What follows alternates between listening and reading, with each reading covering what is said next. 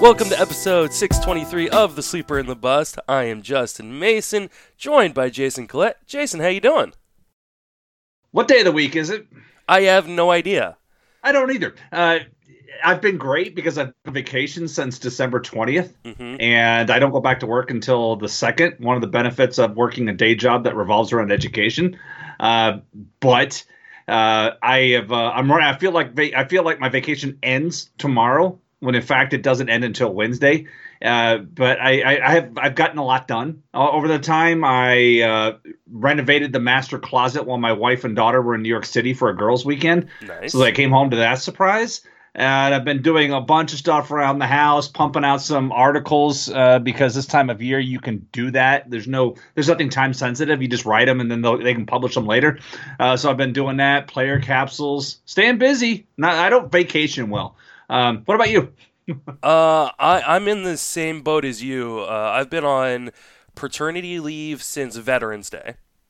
So, uh, you know, my, my, my baby's getting big. She is uh, doing really, really well. But uh, anybody who's ever had a baby knows that they only like to sleep, sleep in increments, which is mainly my life to begin with, anyways. So that part's not as hard, though. I've been sick the last, uh, God, I think this is day four of being sick.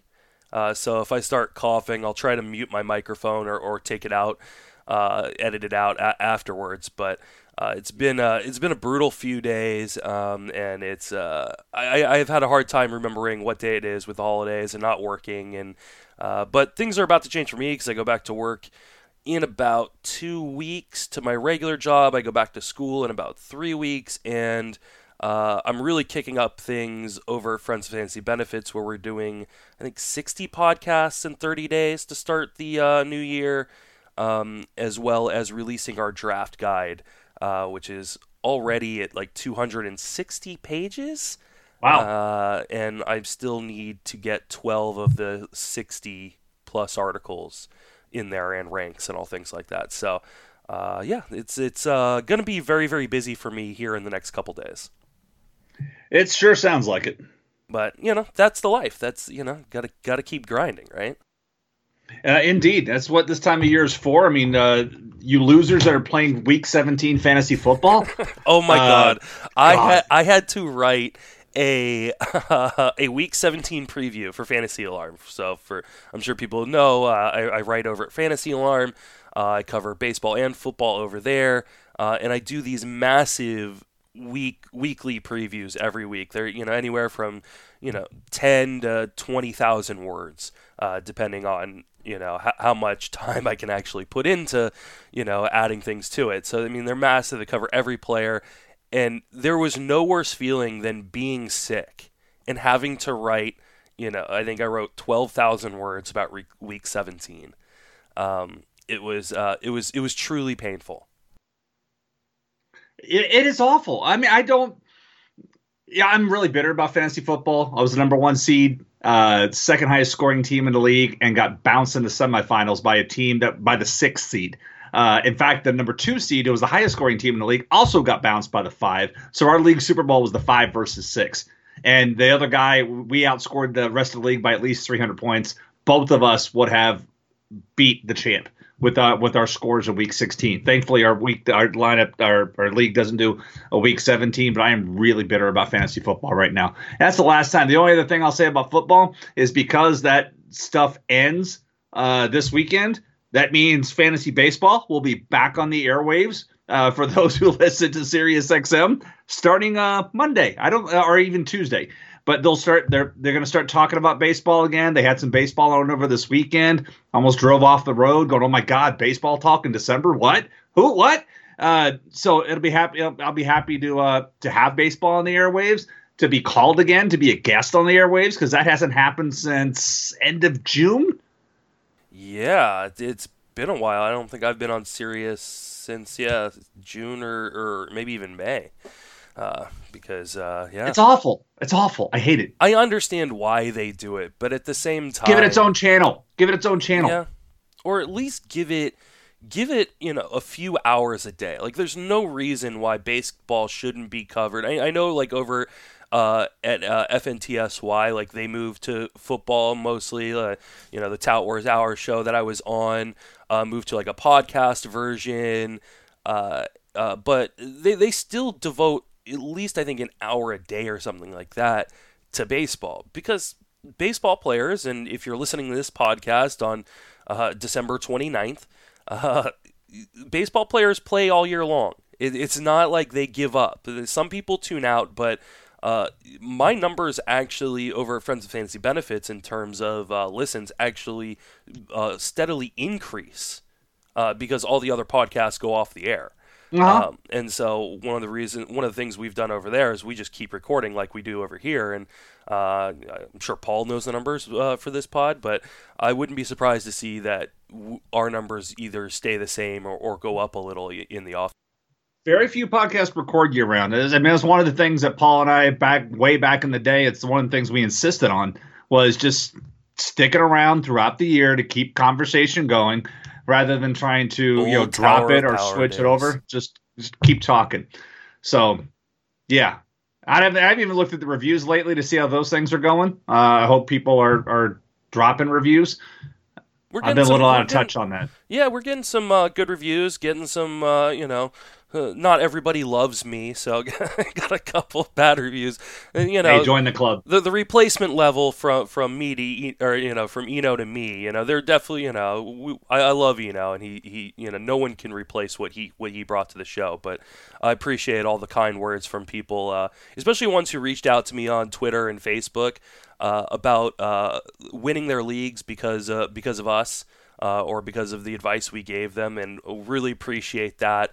Uh, it's always great to hear uh, that you guys are winning your leagues in fantasy in fantasy baseball and, and fantasy football too. Uh, because I, God knows I didn't win any fantasy football leagues, so I hope I help someone else win. yeah, speaking of Eno, Eno's been really sick, so hopefully he, you know, he gets better. He's had some major bronchitis. I saw something about him getting a steroid injection mm-hmm. in the butt. So maybe he's going to have some PED testing uh, coming up soon at the. I, I don't think that was related to the sickness. I believe that was just supplemental. That I was, got you. Yeah, yeah, that was. I did just once a couple extra dingers. I did think of him. I saw Casey Stern share a video the other day about uh, when he and Dennis Scott and Shaq, uh, Shaquille O'Neal were doing the top 10 dunks of the week and Shaq like obliterated the pronunciation of half the guys on the highlight and I immediately thought of Eno in, in his heyday, where he would just slaughter every other guy's name. Uh, until he got until he got big in the locker room, and then had to really learn the pronunciations. I, I still can't get over the carrot top side by side photo that they did at the winter meetings arena. That was that was hilarious but messed up all at the same time. So, Paul, they done you dirty, you know. we're gonna uh, we're gonna talk some uh, fantasy baseball. We're gonna start with some notable transactions, and then we're gonna do uh, a brand new segment that may be a one off. We'll see, called Jason's Judgments. uh, Jason's gonna talk about some players, but uh, first, uh, before we kind of jump into that. Uh, wanted to kind of uh, remember our uh, good friend uh, Lawr Michaels, who uh, uh, passed away what a few weeks ago. Now it's it was a pretty sad day for, for me. For those who don't know who Lawr Michaels is and was, he was one of the forefathers of fantasy sports. Has been doing this a long time. A two-time AL tout winner um, and just a genuinely uh, nice guy. Um, and you know, they're. I'm, I'm gonna I'm gonna talk about him just real quick uh, and try not to get too emotional because uh, I think everybody in the industry has people that they owe their career and their uh, uh, and their status to, and right. Lawr for me is one of those guys. Uh, you know, Lawr and and and Paul uh, and Howard Bender over at Fantasy Alarm are are the three guys that have really propped me up in this business. Um, and they're three guys that I also consider very good friends of mine. And Lawr and I, uh, you know, lived within an hour hour of each other. We played in the Barf League uh, together. Uh, he was um, an amazing musician. I was uh, fortunate enough to see him play live uh, and hang out with him outside of the fantasy realm. Uh, and it, it really it really hit me hard when he passed. He passed on December 19th, uh, so just uh, 10 days ago. Um, and, uh, you know, it, it's, it's sad and it's a part of life, but it's uh, you know Tout Wars will be a little bit, and, the Barf League uh, draft will be a little bit uh, quieter this year without Lawr because Lawr was a guy who um, owned any room that he walked into. Um, yeah. Yep. Uh, I mean, you notice this year at, at uh, First Pitch Forums, he wasn't there, and that to to echo your last point, when he's not in the room, you noticed it, and that was one of my first. I'm like, hey, where's he this year? And I because I you know he had just started uh, some of the some of the serious health issues in October, I guess it was, or in September, and I was outside of that closest loop to that, so I wasn't aware of that until we got there. Uh, but I think I think Paul said it. A number of people. I mean, you wrote something great, and Brian Walton and Todd and and Ron. A lot of people said. I think the one quote that sticks out to me with Paul was unabashedly unique. Is the best way to describe him because he was just like he could he could hop into any conversation and hold his own, and you were like, wow, I had no idea he knew that about that. Like one time he sat down, he, you know, Joe Sheehan wrote about the the golf the golfing with Lawr. Had never would have pegged Lawr as some serious golfer until one day I was talking to him. Uh, you know, my dad uh, suddenly passed at age 64 two and a half years ago, and I was talking about a charity golf tournament. And they stood up, and I'm, he's like, "Hey, do you golf?" I'm like, "No, I don't." I have to go play in this tournament, and all of a sudden, Lawr's giving me golf lessons. Hey, you should try this. This is, I'm like, what? He goes, oh, dude, I golf all the time, and I was like, oh, okay, I didn't know this. So he's telling me what I should do and how I should how I should try to to build a swing that could at least get me to get me off the tee, get me to the you know. He's like, look, you're going to suck. It's okay, but golf is fun. Don't forget that. Uh, yeah, and things like that. So it was always that was always uh, my impression. But it, he didn't he didn't do anything half-assed. He was very passionate about everything from golf to music to Virgil's barbecue to tripping over my power cable at, at first pitch every year. You know, all of those things. He never did. He never did anything half-assed, and that's what I always appreciated about because he truly was um, genuinely happy to be around other people. And yeah, he had a genuine love for for everything, not just baseball. I mean, baseball was definitely one of the one of the top things in his life. But he, you know, he was a big music guy, played music all around the country. Uh, was a fantastic musician. Like you said, he he really got into golf. Uh, I believe kind of later in life uh, and became a, a, big golfer. But it, he was a genuinely great person and uh, took me under his wing. I, I I would not have been on uh, on, on, fantasy sports radio or gotten into tout wars um, without without Lawr. And you know, as much as I you know I love to stand on my own achievements, you don't get anywhere in this business without the kindness uh, and help of others. Uh, and he is one of those guys that I've tried to model myself after uh, in being willing to help other people. Like I always try to say yes to things as long as I can because people like Lawr, people like Paul, people like you, uh, and you know people like Howard Bender always said yes to me uh, when I asked them to come on a podcast or look over an article for me or, or, things like that, or you know, or just gave me pieces of advice like just show up to Tout Wars even though you're not playing and help out because that'll get you remembered, and, and, and it did, and um, you know, aside from aside from that, uh, you know, Lawr and I uh, had a lot of personal connections. He was a big fan of my wife, though. Apparently, most people who's are, not though. Yeah, most people like my wife more than they like me. Hey, welcome to the club. That's what my friends in Florida say. They're like, you know, we're going. I'm going to Phoenix in a couple of days for Fiesta Bowl. They didn't care. They're like, hey, is Sarah coming with you? No. Oh, okay. I'm like, well, gee, I'll be great to see you guys. Uh, yeah, no, it was all about wanting to see my wife more than me. Yeah, I think there'll be some bum people when she doesn't show up to Tout Wars this year, but uh, uh, no one's gonna be more bummed than me when I when I get off the plane in New York this year and it hits me that Lawr's not gonna be there. Uh, be there this year, or when I walk into the rec room for, for the Barf League draft this year, and uh, and Lawr doesn't walk in. You know, I'm gonna tell one quick story, and then uh, we'll, we'll, move on. I I met Lawr at the Barf League draft. I was trying to get people.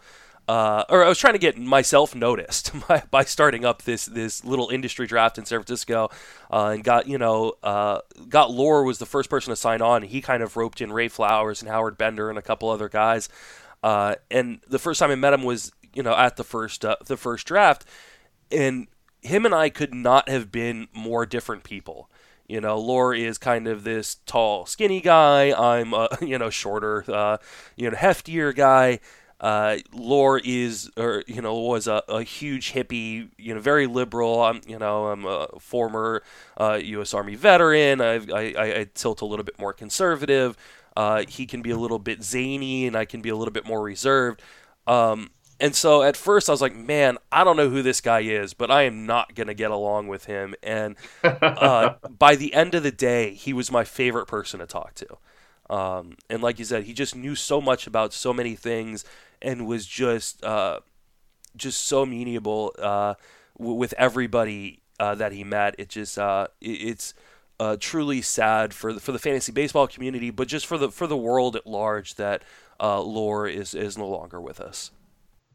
Indeed, I want to echo on one of the things you said. You know, to the advice of just never say no. It's it's one thing that I've always, if I if you're listening to this podcast and you have your own or anything, if I've ever told you no, it's not because I don't want to do your show. It's because of schedule. But I have told, I have been, I've lost count on how many podcasts that I've been on or how many radio stations that I've been on with different people. It's just if I've you know with with the change with with the change of job and stuff if it's if it's nights and weekends yes. Daytime no. And that's pretty much the only thing that ever leads me to saying no. Is if somebody hey can you do a lunch nope can't do lunchtime.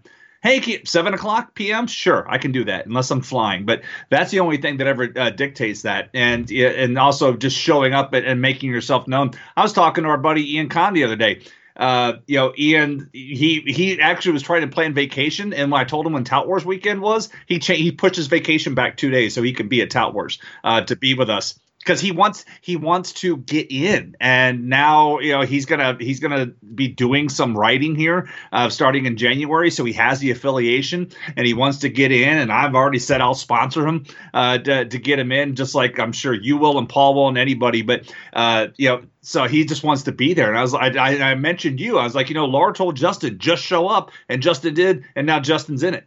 Uh, and and the other the other Ian story quickly. He calls me. I was I had my phone off. I woke up to a voicemail the other morning. He went out to one of those Japanese steakhouse places to have dinner with people, and he's walking out, and who's he see? Mariano Rivera and he spends five minutes talking with Mariano Rivera. wasn't allowed to take pictures, but you could tell he was on like cloud 29 when he was talking when he left this voicemail to me. He's like, that dude could really hang. I mean, five minutes with with greatness is just like ah. you could tell he was super excited about it. But yeah, again, it's you know. um Lawr absolutely be missed, uh, and, and yeah, like I said, it'll be different. Definitely will be different. We you know started the year off with Steve Moyer, um, in this in a situation, and and now we come to this, so it'll be different in March. I'd like to see. I was thinking about this earlier today. I would like to see something within the, some kind of award, annual award, like the Moyers Michael Award, Michaels Award, because these are two very unique thinkers with fantasy and i think you know we do a lot in the industry about recognizing the the best writer the best columnist the but not the like like the best dude or like the, outside thinker, and something should be put out there for that. And, and well, have an annual award did, and give it away somewhere. The Athletic did a uh, Man of the Year. I think it was mostly uh, for for any sports writer type uh, type person. Uh, but they gave it away to a fantasy guy this year. They gave it away to Scott Fish. Um, oh, I did see that. That uh, was that was definitely worthy of that. Yeah, uh, and Scott, for those who don't know, Scott Fish does the Scott Fish Bowl, which is one of the largest, probably the largest uh, industry fantasy league uh, tournament um, in all of fantasy. Uh, he, it's a, I want to say there were 500 or no, like maybe 900 participants in this uh, competition. Um, uh, fantasy football competition, uh, and everybody who donated, or virtually everybody donated, there was a suggested donation of $40 for every single one. And through his program, Fantasy Cares, he was able to raise, I believe, like $40,000 to buy Christmas presents for, for, for kids who wouldn't have gotten right. one uh, around yep. the country. And, uh, and Scott's been doing that a long time. Uh, and so you can go you can go follow him on Twitter. I think at Scott Fish um, or or follow Scott Fish Bowl. Uh, I was a participant in it uh, this year, made it to the playoffs, and then was promptly exited like I was in all my leagues. so. It's Scott Fish 24, by the way. Scott Fish 24. Yeah, great dude. Another one of those guys. Like you know, I, I you know, I, I send him a DM, uh, asking him questions, you know, because. Uh, I've got the Great Fantasy Baseball Invitational, uh, and uh, and he he's always you know been happy to like give me advice and hey you know think about this, don't th- or don't do this, um, and just uh, another great dude in the industry. Can he mimic? Uh, yeah, is he going to allow you to to do some are you thinking about doing something similar where uh, people that play in the invitational recommend a donation of like 20 bucks? No, I want to keep it free. Um, okay. and I want to keep it industry only. The Scott Fish Bowl is is half industry people and then half kind of regular Joes. Uh, I'm thinking about doing uh, maybe some sort of satellites uh, for for non-industry people, and maybe we would do something like, hey, you know, you can get into the satellites by donating, you know, money to, to Fantasy Cares or something like that, um, because uh, I, I do like the idea of giving back the fantasy industry giving back. I got you. So, but we'll, we'll, figure something out. I'm, uh, I, I got I got the invitational NFBC uh, this year, so that, that's like the big the big thing right now, and I'm still kind of getting my feet wet with a newborn. So, uh, we'll, we'll, we'll get it all under control. But th- this has been a, a long introduction into uh, so some fantasy talk. We've got a ton of transactions to cover. Um, and then uh, we're, we're going to go on to Jason's judgment. So uh, we'll start with uh, Yasiel Puig and Alex Wood being traded to the Reds for, I think, a prospect and Homer Bailey. It's just, it's really just a, a kind of changing around some money. Uh, and maybe even opening up a rotation spot for some other guys in, in Los Angeles. Uh, what are your thoughts on Puig and Alex Wood going to Cincinnati? I mean, I like how the Dodgers have already tweaked with Homer Bailey's release point and just released him. Uh, yeah, that was part of the that was part of the deal because he had some a guy. He's getting paid twenty eight million dollars this year not to pitch. Uh, gotta be. Yeah, I want that life. Twenty eight million dollars not to pitch this year. Uh, I, I, can't see anybody else claiming him uh, to that. But with getting getting Puig over to that ballpark, it will be fun uh, you know, we would look at just the difference in the run environment between the Dodgers and going over to Cincinnati, where he also gets road games uh, in Wrigley. It's it, it, it should be a benefit to him. I mean, when you look across, plus just getting out of the LA shadow. I mean, I, I think there's a there's a outside chance that if the if the Reds just let him play every day, and let's assume he stays in Cincinnati for the entirety of the uh, of the year, which is no given because he is in a walk year and he could be traded at the deadline. Uh, Cincinnati's not. I don't see Cincinnati contending. That division is too tough. So there's a high probability that Yasiel Puig is in a different uniform by August 1st. But if if we just assume that he plays the entire time, I think there's an outside chance that he could be a 30 home run, 20 steal guy. Whew, man, I, I for me, it's like all outside, outside, yeah. but there, it's there. I, th- I think the the conditions are there for him. It all depends on where he finishes the year because I, I I just don't see him playing August and September in Cincinnati. Yeah, I, I, I doubt he plays there either because I don't think I think he wants to hit free agency. But you know, if you believe in contract year stuff, this is a, a great scenario for him getting to play in Great American Ballpark, where the power play up on a team that has historically uh, over the last few years liked to push it on the base paths. I, you know, I, I had said prior to it, right after the Andrew McCutchen uh, uh, trade or uh, signing and prior to this trade that I preferred Andrew McCutchen over uh, Puig, which I got a lot of kind of heat over. Uh, I think people. Uh, maybe blew it a little bit out of proportion. I just think McCutchen's safer. Puig is. Did never... that come out in your iTunes reviews? no, it just came out on Twitter. I hope it didn't come okay. out in the iTunes reviews. Uh, he hasn't he hasn't played uh, or gotten 600 plate appearances since 2014, and he's only and, and once gotten over 450. And, I, and that's where that's actually one of the pieces what I'd like about this deal because with Cincinnati, it's going to be a set it and forget it.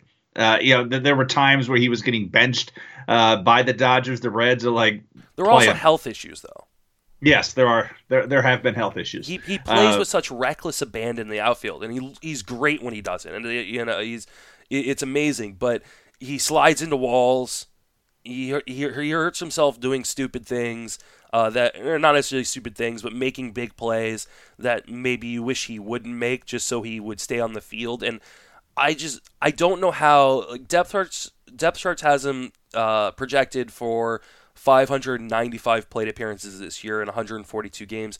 I just don't know how comfortable I am projecting that. And so if I'm projecting him closer to like 450 or 500, I don't know that he can get to 30 home runs. True. It definitely, my prediction definitely counts on playing time. I, am looking at, I'm, I'm, I'm changing the health setting on the on the PS2 down to 100, and nobody gets hurt, and and we'll move forward to that route.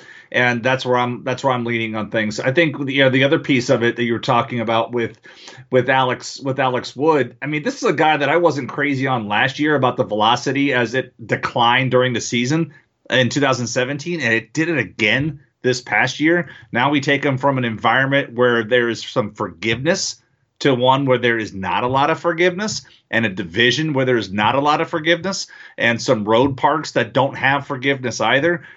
I, I like that piece of the equation a lot less.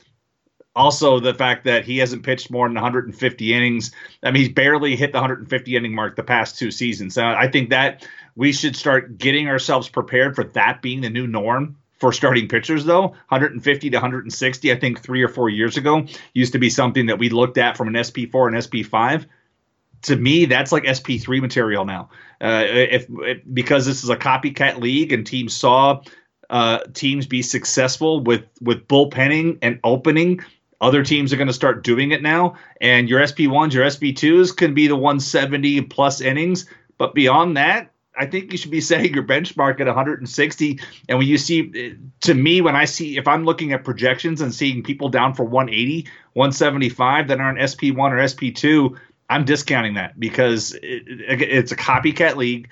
And we always see this. What works one year for some teams, other teams start to roll it out. And I I would be watchful of that in the projections that you look at, or if you're doing your own projections heading into the season, because it's going to happen. We see year after year fewer and fewer the the average i saw something on mlb network the other day the average outing for a pitcher is like five and a third right now and it's come it's come down year after year kind of like strikeout rates are going up all of that so that's kind of where i you know alex wood i wouldn't take him in sp3 myself but that's that's where he is i just i'm i don't like him as much here this year you know see i kind of do, and I've always been an Alex Wood apologist, or at least I have been for the last few years. I'm I'm, I'm gonna look up his uh, ADP real quick before I. Uh, before it's time to start doing that. You know, we, are about what 36 mm-hmm. drafts into the season. It's so, it's good. It's good worth uh it's worth our time to start mentioning ADP and moving forward. Yeah, he, he's currently going off on NFBC at pick 229. So we have 34 drafts, by the way. Yeah. So, uh, and while while it's not a great location, you don't like him moving to uh, Great American Ballpark. He's done a really good job over the course of his career, um, uh, especially in the last few seasons with the Dodgers. Uh, but just really, just in general, at limiting home runs. So I'm not necessarily mm-hmm. worried about the move to Cincinnati.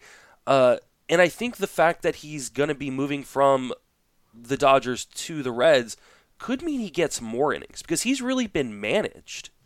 That's true. But, but like the other point to the other point though, the velocity within the season has that's, gone down. That's the concerning part, especially because while in in spite of the velocity going down, the, the fastball plays just as well. The problem is there isn't enough difference between his secondaries now, and I think yes. that that really hurts him uh, and really kind of plays down his secondary pitches.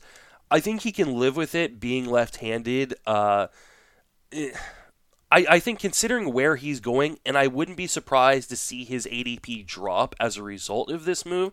And I think mm-hmm. it should do the opposite. Like right now, he's going uh, around Trevor Williams and Julio uh, Chacin um, and Reynaldo Lopez.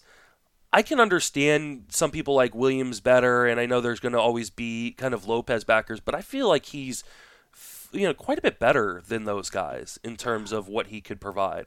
I think he's appropriately placed. I was looking as you were as you were talking. I was also looking at some of the names that were ahead and behind him, like Ross Stripling's a couple of ticks ahead of him, but so is Brandon Morrow, who probably going to miss a month or two to start the season.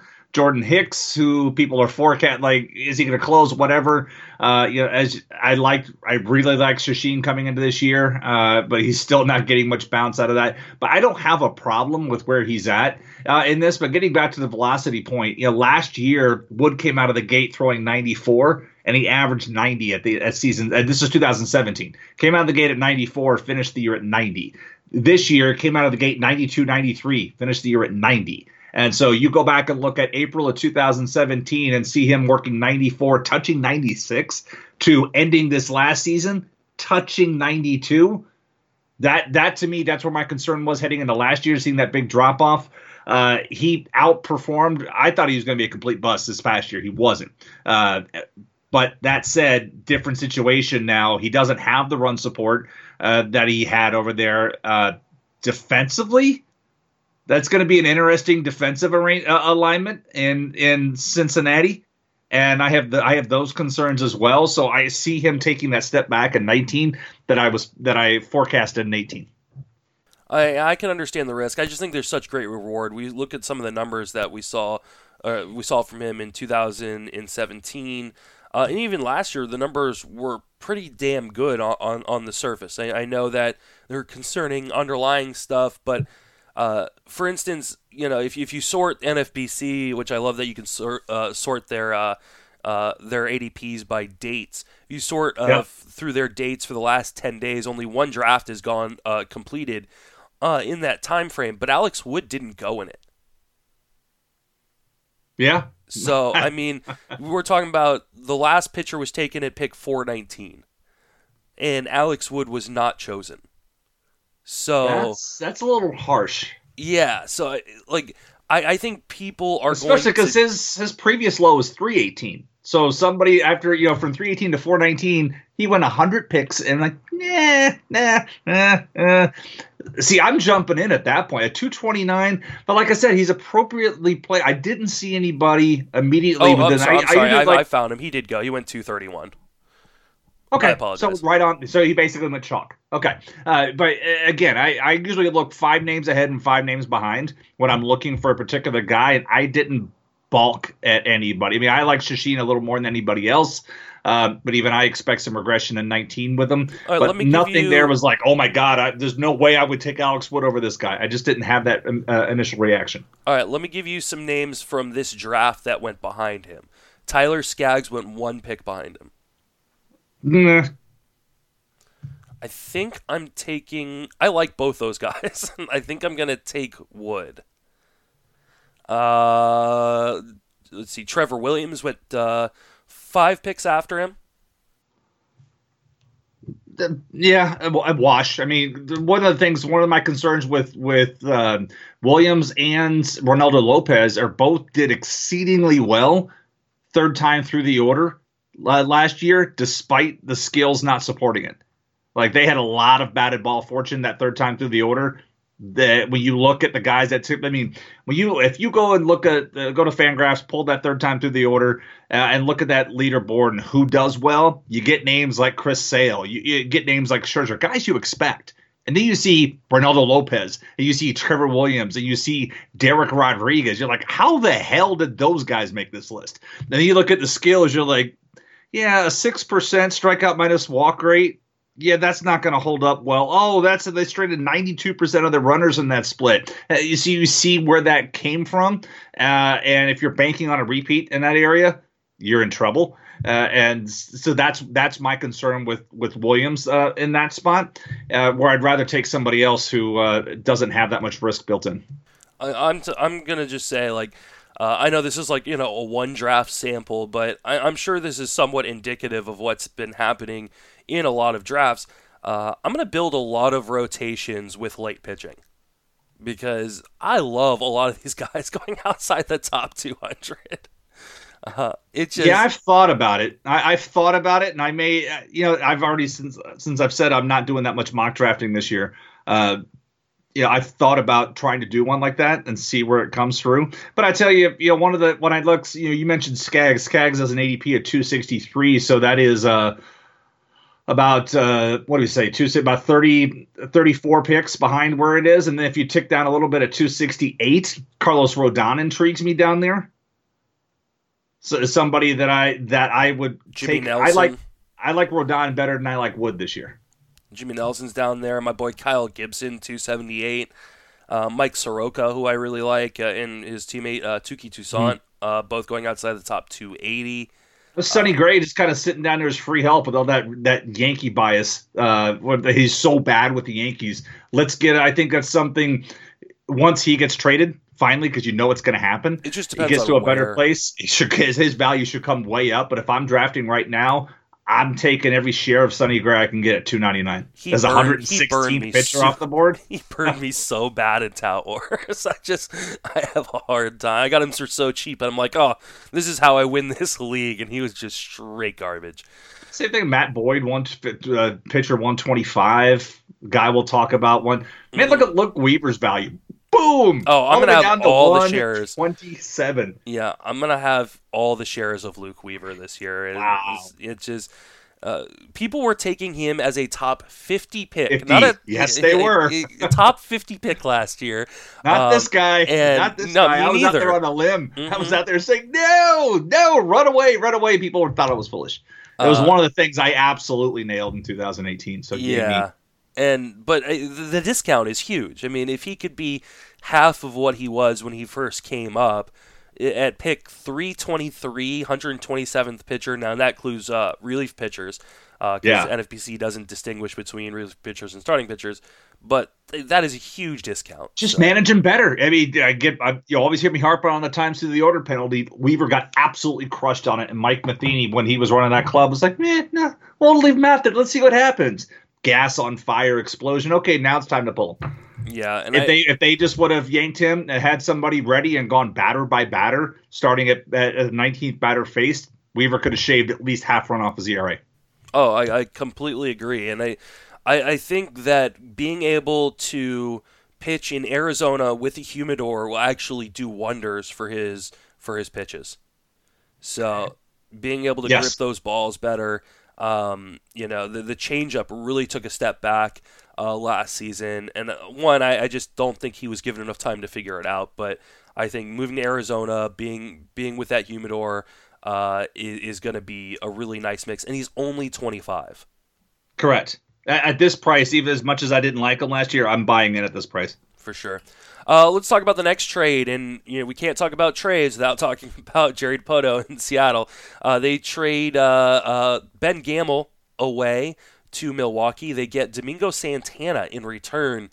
Uh, I love this. Uh, I was a huge Domingo Santana guy last year. He just after the Yelich trade and signing of Lorenzo Cain and struggling at the beginning of the season, he became buried in that organization.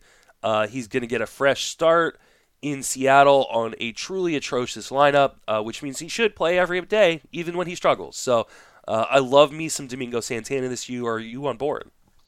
You know, getting back to the other thing, as we talked about Puig with the increased playing time, that should help. I mean, Seattle's not going anywhere. They're not going to contend. They should be playing him every day. Now, the problem is where? I mean, Dipoto will work this out because he's always good at this. Encarnacion, I don't, I don't think Encarnacion ever, ever puts on a Mariners jersey. No, he's going to be gone Yeah. before. Correct. Yeah. And, and the, the- uh, to the point with Encarnacion, understand that he has a $13 million salary this year and then has a 20 million next year with a $5 million buyout. So as you look, and I tweeted about this earlier today, when you look at, at rumors like, hey, who's going to do what?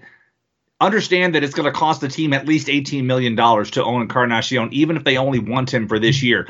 Nobody Nobody wants him as $20 million in 2020. So he's going to be the 13 plus the $5 million buyout. I saw something like, hey, the Rays maybe. I'm like, unless somebody, unless Dipoto is sending the 5 million back that the Rays gave when they did the whole Jake Bauers three way trade, I don't see that happening because the Rays aren't going to pay $20 million for a DH. Um, and if they didn't pay the 14.3 to top the the Twins offered for Nelson Cruz, I, I don't see how they're going to pay 18 million straight out for one year of Encarnacion. Still crossing my fingers for the Jose Martinez deal, but understand when when people are trying to find a home for Encarnacion, he's an 18 million dollar player this year. Yeah, but I, I think Dipoto might be. We saw with the Mets, the, the deal with the Mets. He might be willing to eat some of that money in order to get better prospects back. Yeah. So and, I mean, with, with with Santana, I mean, I obviously like him better the more he's DHing, but I also like Jay Bruce as a full time DH. I, I, Jay Bruce is somebody that yeah, I, I really want to target this year. Yeah, I really want to target, and I don't want Santana playing every day out in the field. Uh, yeah, that's they obviously don't care if they're planning on playing Mallex Smith in center field. in center field. So like, it's obviously a, couple years ago they, they like totally changed their philosophy. They're like, oh, we want we want a nice defensive out, uh, outfield. Um, you know, they were And now they're going right back. and, They were yeah, terrible. They, were copying what the uh, what the Royals did during the Yep. World uh, Royals World Series run, um, and now they're like, screw it, let's just get some bats in here. Uh, so uh, I mean, I like Haniger in right field, uh, but you know Santana in left with Mallex in right. Mallex absolutely has the has the athleticism to cover the position.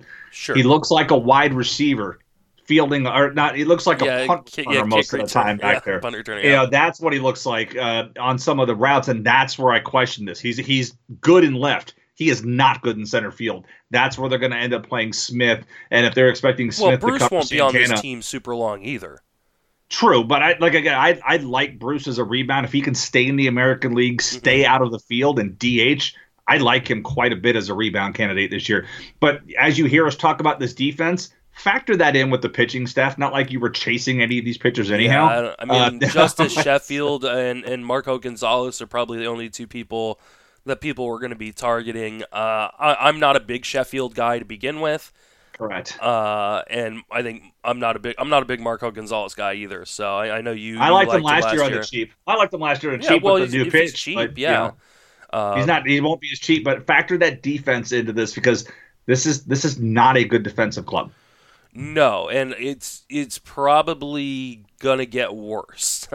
Yes. at, at some point because you have to think they're they're gonna try to move Dee Gordon, right? Like, you, Yeah. you can't keep You, you- if you're trying to get younger, they're gonna get rid of E five. They're gonna get rid of Dee Gordon at some point. They can't get rid of Kyle Seager because I believe Kyle Seager's got something in his contract that says if he's traded, uh, his uh, his option goes from being a team one to a player one, Really good for him. something like that. Um, which was a smart, you know, thing to put in your contract when you when your manager, general manager is Dipoto. So, um, but Here's no, the thing about Dee Gordon. When you're trying to trade Dee Gordon, he's due 27. He's got 13, 13 this year, 13 5 next year, and then 14 is a vesting option. Uh, and that vest hits if he gets 600 plate appearances in 2020 or 1200 That's not across bad, 19 though. or 20. that's not bad. Dude, he's been. Duh. That's you're paying a lot for a guy that was a zero win player last year. Zero. Yeah, that's true. He was three and a half the year before for the Marlins, but for the Mariners, he was a zero win player. And he was only a he was only a win the year off the suspension. He was a five win guy in fifteen. Um, but last year, it was clear that the league was just going to overpower him and force him to swing because he he took an abysmal walk rate and made it worse. I don't know how you he he took a four percent walk rate and said, "Hold my beer, I can get worse than that." It went to one and a half one and a half with a 14% strikeout rate. So it's just basically throw him strikes. Let him try to hit. Let him try to hit it. That's what it's come down to. But that's a lot of money for a guy with. I mean, he's got plenty of speed to burn. But 13, you're you're willing to commit to 27 and a half million, or even more if you're going to play him every day. I mean, 600 plate appearances over the 1200 it's not unthinkable because he did it over 14 and 15. He got the 1300 and uh, 1303 plate appearances in uh, over 14 to 15. Uh, and then 17 to 18, he got 1183 between seven. So it's not completely unthinkable. He just to avoid the disabled list or being benched. That's it. And then that other option, vest. Yeah, Yeah, I'm. I I I think I think he's worth taking a gamble on. I mean, 13, 14 million dollars a year isn't isn't that much in in, in today's. But the fan, you know, especially if you uh, can get Seattle to pay some of that. Sure. I mean, our, our you know our buddy Rob Silver was tweeting like who whose ADP has dropped the most uh, year over year, and I guessed it right finally and said Evan Gattis. He went from the eighth round to like somewhere to 300. But I think Gordon, I mean, he's got to be one of those guys. Right now, he's still 114. That's uh, I'll take that all day steals. long. That's oh. purely up the steals. Yeah, but uh, I mean, we're talking about a guy at 114 who could steal 60 bases. Yeah, and he's going to play playing on a team in in Seattle. You, you know, as long as he's in Seattle, that truly just does not give a shit. Like, but yeah, but the thing is, they care enough not to hit him leadoff anymore. He's gonna be hitting ninth. I mean, we can we can rag on Mallex Smith and his punt returning abilities in center field, but he's a leadoff hitter. He can take a walk. Gordon can't. Gordon just went from first to ninth. That's going to cost him a number of plate appearances in that regard. Uh, so if he stays ninth, maybe he don't even hit that vesting option because you can't get 600 plate appearances hitting out of the nine hole. It's just not going to happen. Uh, and so that's where I see him taking a hit and his his path to 60 steals becomes that much more difficult because he's not going to be seeing a guaranteed four plate appearances a game or five the way he was when he was hitting leadoff uh, for Miami year after year. I mean, 695, 653, 650 with the Dodgers uh, the one year he was full time. All of that was when he hit high in the lineup. Now he's going to be hitting ninth. Yeah, there's there's definitely concerns, but I just think I mean the upside is just so great. Um, plus, you got the outfield eligibility too, which is always nice to be able to move guys around. Uh, let, yeah, it's always worth an extra buck. Let's move on. Talk about another second baseman, uh, and that is Daniel Murphy signing with Colorado because uh, the Rockies just hate their young talent. I mean, it just uh, you know, and I don't think I don't think this is going to affect um, uh, Garrett a, a ton. Anson? I think um, I but I, I think uh, uh, Raimel Tapia, who is slated for an everyday role uh, with the way their lineup looked, is now probably uh, screwed again. So he's just never going to get a shot, which is which is unfortunate for him. But what are your thoughts on Daniel Murphy signing in Colorado?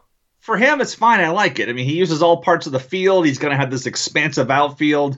Uh, he should be able to hit for a, a, high average and use all parts of the park again. Uh, you know, he, he, may not return to the 20 homers. The, last year was a down year, hurt. He only hit 12. He was at 23 and 25 the two seasons before.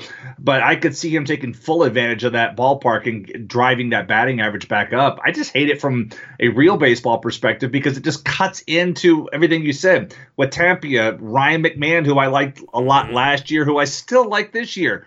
I don't have a clear path of playing time for him. Daniel Murphy's going to play first base. That's fine. You put him at first base, but then you you have you've got Ian Desmond that you got to put out in the outfield now. So that takes Tapia, and you've got Blackmon still, and you've got David Dahl. So at least only one of these youngsters is going to work. So between Tapia, Dahl, and McMahon, only one of them is going to have playing time. Right now, that's Dahl, and it should be.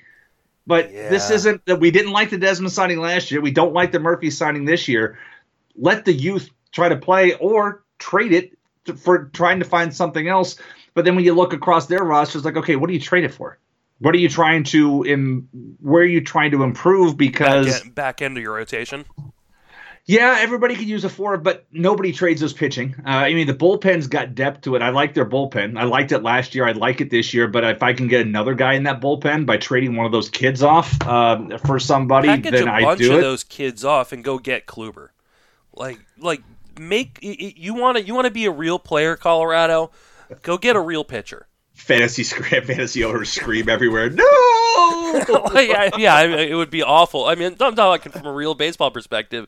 But no, I agree. They've got the pieces to do it. They yeah. absolutely. We see San Diego talking about doing it. Uh, every day we see some rumor about San Diego trying to trade for Kluber, but Colorado has got the pieces to pull this off.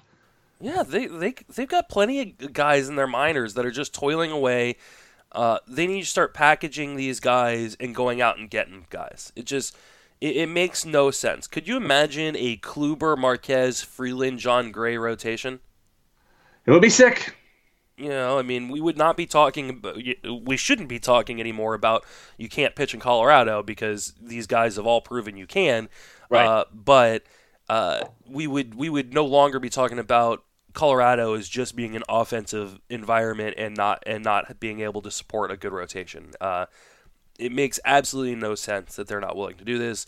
Uh, from purely fantasy uh, perspective, uh, Daniel Murphy's going to win the batting title this year. I mean, you had his hit tool to, to the BABIP increases that he's going to get in Colorado in that outfield uh, in the thin air there. Um, I love Daniel Murphy this year. He's at 160. I mean, so he's at 160. His high is 83. I'm assuming that's uh, that probably the recent draft. but he was at 231 in early draft, but that's his high low uh, range. He's gone in all 34, but his ADP is currently 160. I mean, that's going to jump. He's going to be a top 100 guy by the time by the time we get to March. If he's a top 100 guy, yeah, that's going to be hard for me. Because right now he's been going behind. Well, listen, look, these are some of the names he's currently behind: Yoan Moncada, mm-hmm. Brian Dozier. This is a second base only. He you should know? jump ahead of both of those guys. Moncada, Dozier, uh, Robinson Cano should jump there. I, I think that's his spot. I, I think he should be Rougned Odor. You go, between... you go to second base. You know what? Let me just jump to second base because I was looking at everything. So if yeah. we look at second base, if we look at second Odor base, and Cano for me. So you've got him at ten. You've got him in between the tenth and eleventh. Yeah. But you you would take Dee Gordon over Daniel Murphy. Yes. Okay, so I wouldn't, and that's right now. There's a 45 I mean, point uh, different, four, three round difference in a 15 team league. That that's a team construction two. issue too. If you've addressed speed early, then yeah, you go Murphy. Yeah. Um, you know, it's the it's the whole it's the whole thing that I talked about with with Puig and McCutchen. If if my team is safe, then I'll take the upside on Puig. If it's uh, if my team is a bit risky already, I'm going to take the, the safety on McCutchen. It's the same thing there. If if I'm looking for some upside, I'm looking for some stolen bases. Give me hmm. Dee Gordon. If I'm looking for some batting average, which I often am, uh, or uh, uh, I'm looking for just some safe numbers, then uh, you give me uh, Daniel Murphy. So how about this one? Because I so I see somebody like Jonathan Villar who's at 106, but I, that gets to your Dee Gordon point. Roster construction needs speed. How about something like this? Scooter Gennett, who's currently an ADP at 96. Daniel Murphy at 160. I mean, I'd rather have Daniel Murphy at 160. I'd rather, you know, wait all that time. I just think that at some point we're going to be looking at those two side by side in the ADPs. And here's the one I don't get. Gleyber Torres is at ADP of 55 with a high of 25. It's that's the that's the shiny new toy syndrome. Round. It's, oh my it's, god! It's it's a true. It's I got into this huge argument uh, with one of my guys, uh, uh, Chuck Anderson, in in uh, over at Friends of Fantasy Benefits because he took Gleyber Torres in the first round of our 30 team dynasty league. Wow. Um, you drug test the fantasy benefits? We do not because okay, I like to keep a full staff. Uh, wow, but th- yeah, so that one's crazy to me. So, like at the end of the day, I could see Daniel Murphy being in the top ten myself. Right now, he's the 14th second baseman off the board uh, at pick 160, but I see him. He's definitely going to jump in the top 10. Now, can he get to 100? If I put him in the top 100, that would put him as the seventh best because Gennett is at 96 uh, and Villar is at 106. Yeah, I, I can tell you right now, one of my bold predictions for 2019. I know you're working on your your bold predictions piece. On mine won't come out probably till March, but uh, I can tell you right now, uh, Gleyber Torres is not a top 10 second baseman for me in in, in 2019. Yeah. I'm only just starting to write mine down. I haven't written. I'm just starting to jot notes like, hey, let you I'm looking at things. This is what I like. I'm going to put this one down. I usually don't start writing those until February, and I have them wrapped up just before we head to Tout Wars. So I put all my cards on the table. Like this is who I like. This is who I hate. oh, maybe one of these years I should stop doing that because I haven't won. Uh, and so I, yeah, I, should start keeping some of that in my back pocket. But there are no secrets. This is your year. This is your year. You're, yeah. you're going to do it. Um, Nelson Cruz is uh, signed a contract, a, uh, a one-year deal with a uh, team option, uh, fairly affordable. I think it was like 14 million, and then a 12 million dollar team option. Correct. With, uh, with like 300 thousand dollar buyout. I mean, Minnesota got a steal on Nelson Cruz. Uh, I always feel like uh, the entire industry gets a steal on Nelson Cruz because people are afraid of the, the util only, and there's been a lot of conversation on Twitter about that as of late. What are your thoughts on Nelson Cruz going to Minnesota? Wrong team. Great contract, wrong team. Uh, and I agree. Everybody does freak out about about filling utility. That if you're going to fill utility, then you just worry about drafting multi-positional players around that. I mean, take know, take Asdrubal Cabrera if you want to. You know, getting back to your real quick about contract year, he was heading into a contract year last year, got back to the 20 homer plateau and gave up contact to hit home runs. He's still a free agent right now, but he qualifies as second, third, and short and you know, so guys will do things in contract years to do that. But that's what you do. If you fill out utility, and right now Nelson Cruz's ADP is 125. That's criminally that's low insane. for a guy for a guy that consistently does what he does. That is criminally low. His high is 76, and I'd argue even that's too low. That is way uh, too low. like, I mean, like, to me, I'm a I'm a Nelson Cruz apologist. I and I, I was mad. I was out walking my dog, hiking with my dog, when I got the alert that he had signed with Minnesota, and I uh, tried to jump off a cliff. Um, but it was I was just on a flat path, so it didn't work.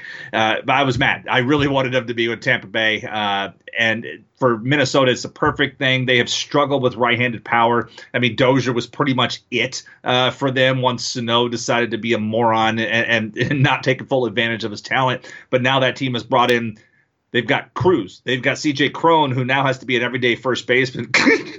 uh, that's not going to be good. And you got Jonathan Schoop, too. So you added all of this right handed power. Uh, I'm just concerned what, you know, that team defense is going to be bad. I mean, CJ Cron is a, is a great target to throw out at first base, but he is as mobile as a statue over there. Uh, and now, you know, Sano has to play the field. Yes, he can throw, but he doesn't move well. Um, Schoop either way. Uh, but we know what Schoop is capable of. Now you've got all this right-handed power, and I think uh, you know we'll talk a little more about this later uh, with it, with how this impacts another guy in that lineup. But I like this. I mean, the the ballpark is made for right-handed power hitters. Uh, they just haven't had enough of them. Now they're bringing a whole bunch of them in, and Nelson Cruz will be the full-time DH. Should never have to see the field. Uh, at his age, he shouldn't uh, see the field. I don't care about where where they're playing at interleague you use him as a pinch hitter in those games. Um, but there there should be the opportunity for him to just keep doing what he's done. Uh, yeah, I just the idea that he's going outside the top 100 is is insane to me. Uh, I mean, what my favorite Nelson Cruz thing is he signed a four-year, fifty-eight million dollar deal uh, mm-hmm. with the Mariners. People are like, "What the hell are you doing?" Even I, I was like, "No, don't go there. It's going to kill your power." That ballpark, and yeah, he just His made us power all look plays dumb. anywhere.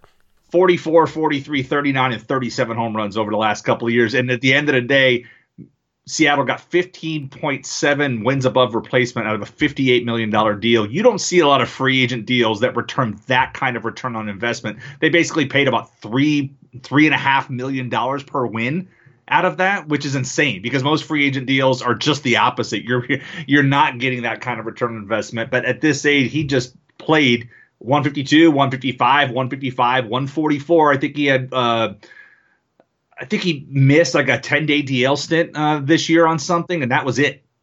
And he That's got it. super unlucky on balls and plays this year. That's why his average was down. Uh, everything else is like virtually in line with what he's done over right. the course of the last few years. The skills are the same. He actually hit the ball harder this year, uh, this last year, than he had in previous seasons.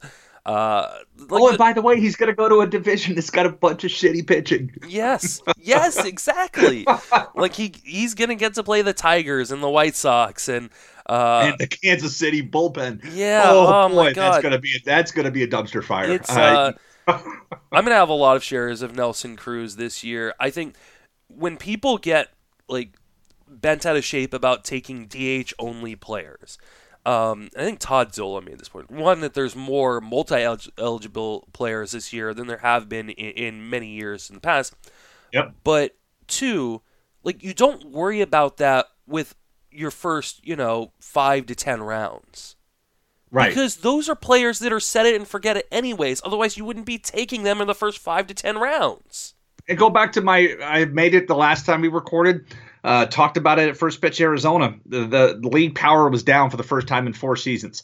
It went up, up, up, and then it went down. And stolen bases have gone down. And I, I projected that power will continue to go down this year while steals go, go up. So guys that you can pencil in for 30 plus home runs, you should be paying for. It. This is one of those guys that can hit 30 home runs in his sleep because he just continues to do it year after year. And now he's in this location. It's going to be even easier for him to do it.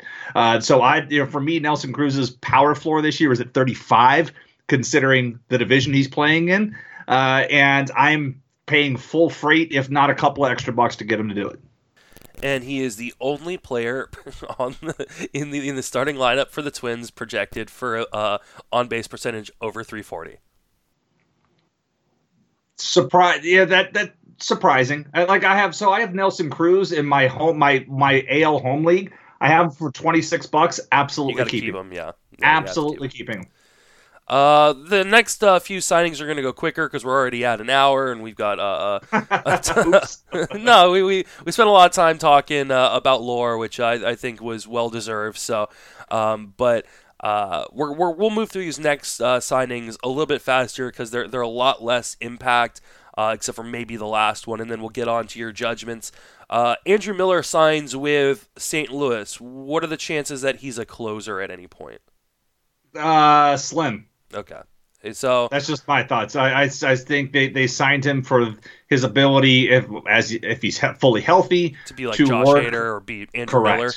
Correct. Again, copycat league. They saw what Hader did to them. They want they're hoping that Miller comes back healthy and they could do the same to Milwaukee. It's copycat league. And, and, and that being said, I think he's a pretty nice value this year. So, and you're gonna need like unless you're playing in shallow leagues, and I know we don't talk enough about uh, the shallower formats because there are other podcasts out there that, that, that do that, and we tend to kind of lean towards the, the deeper formats. Um, if, if you're playing in, you know, anything deeper than a 12 team league, you sh- you need to be drafting these guys. Yep. Like the this, especially with the way things are going in terms of teams limiting innings, teams using relievers more. These guys are becoming increasingly valuable. Uh, and and I think Andrew Miller, uh, you know, as long as he's healthy, and we'll kind of keep an eye on him in spring, uh, he's going to be a valuable piece in fantasy leagues next year. I agree. Uh, Anibal Sanchez signs with the Nationals. Uh, they they are replacing Bryce Harper by adding all the pitchers. That's going to be interesting. I mean, I Sanchez was was absolutely a surprise last year, considering if I got the timeline straight, Detroit DFA or just outright released him. Minnesota picked him up and then quickly dropped him, and then Atlanta picked him up, but he went off. Correct timeline? Yeah, yeah.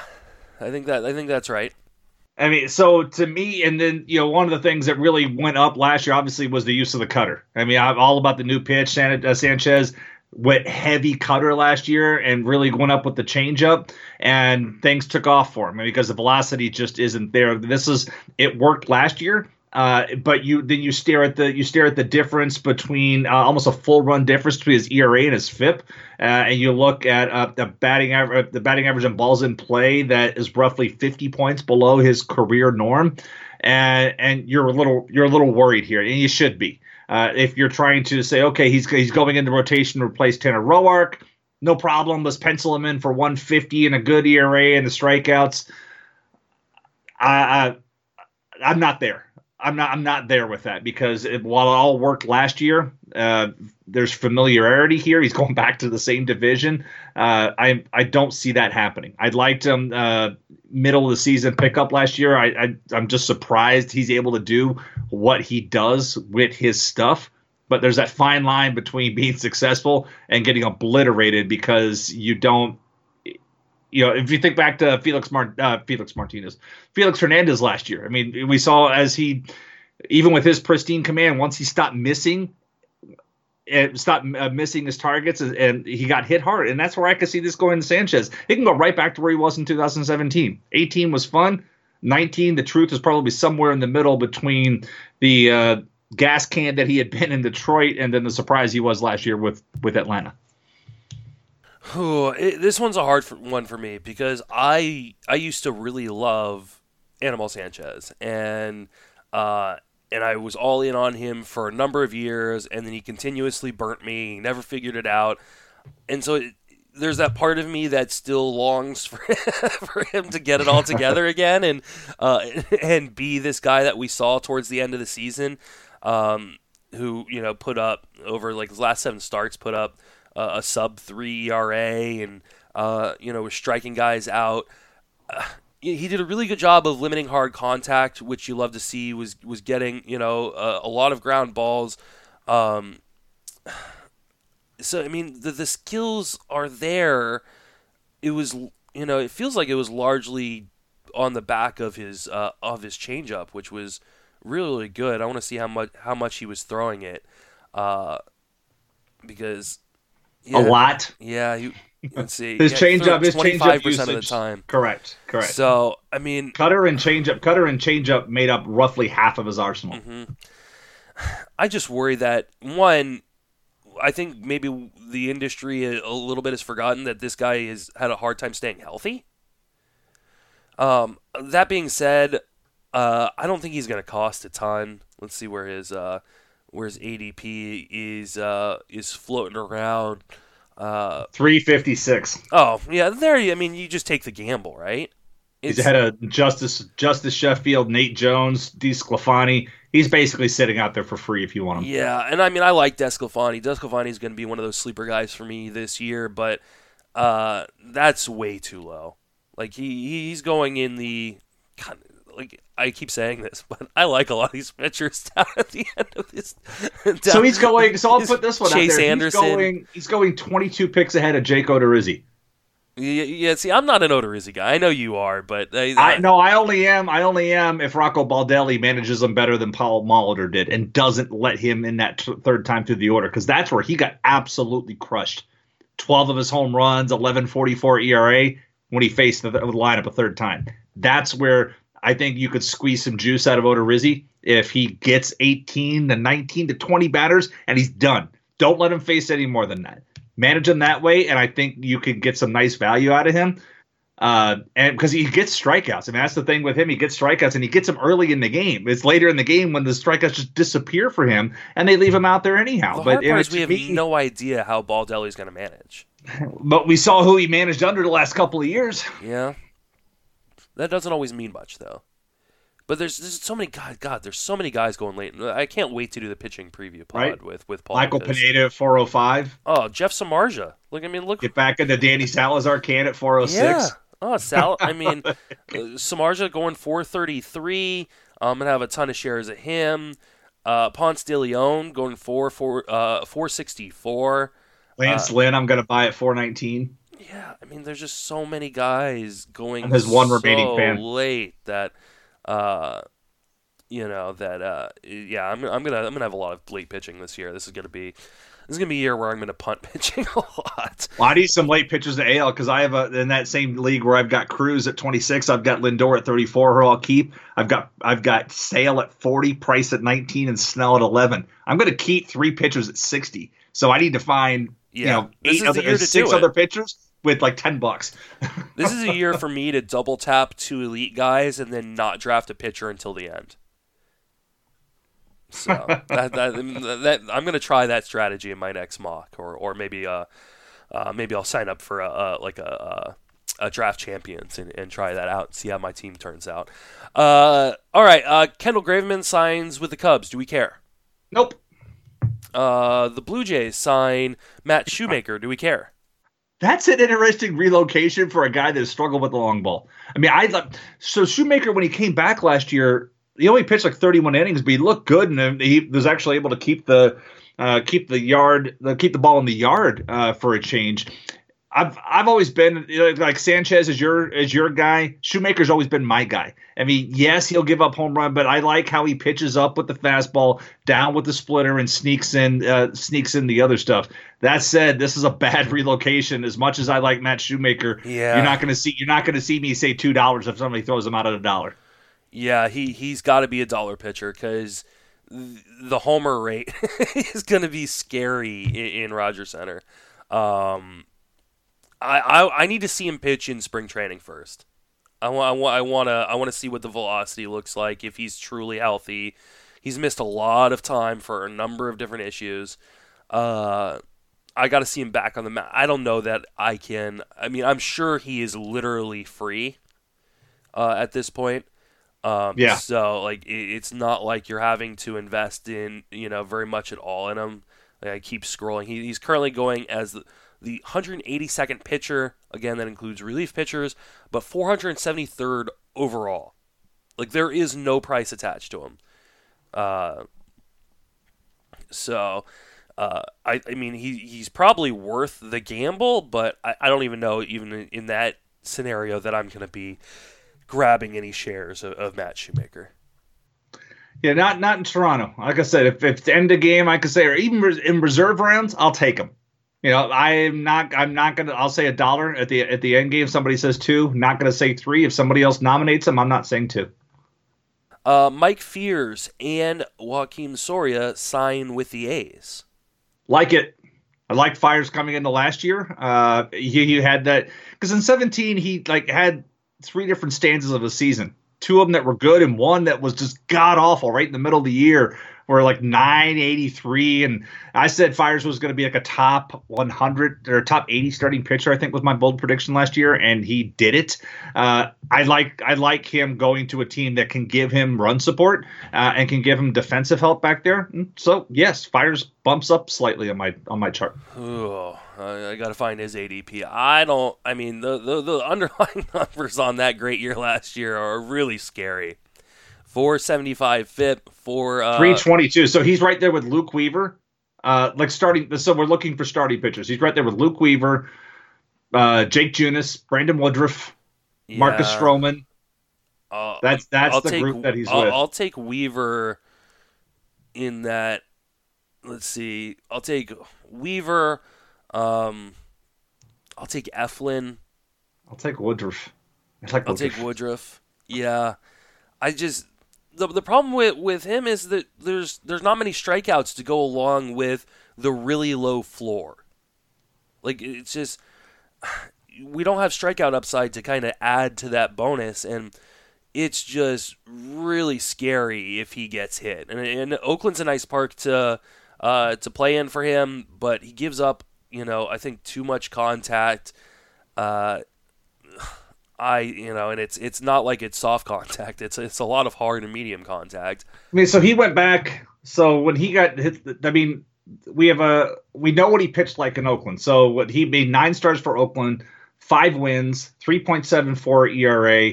Uh, gave just a ton of home runs. That was really the the problem. He gave up uh, two home runs at the Angels, two home runs at Tampa uh, at Tampa Bay, three home runs against Seattle. So he only had two outings, one against Minnesota and one against Texas, that he was able to get out of uh, without a home run. But yeah, he did. He was able to get uh, strikeouts in that regard. Uh, in that, because when we look at when we look at the overall numbers, he had a 19% strikeout minus walk rate, 25% strikeouts.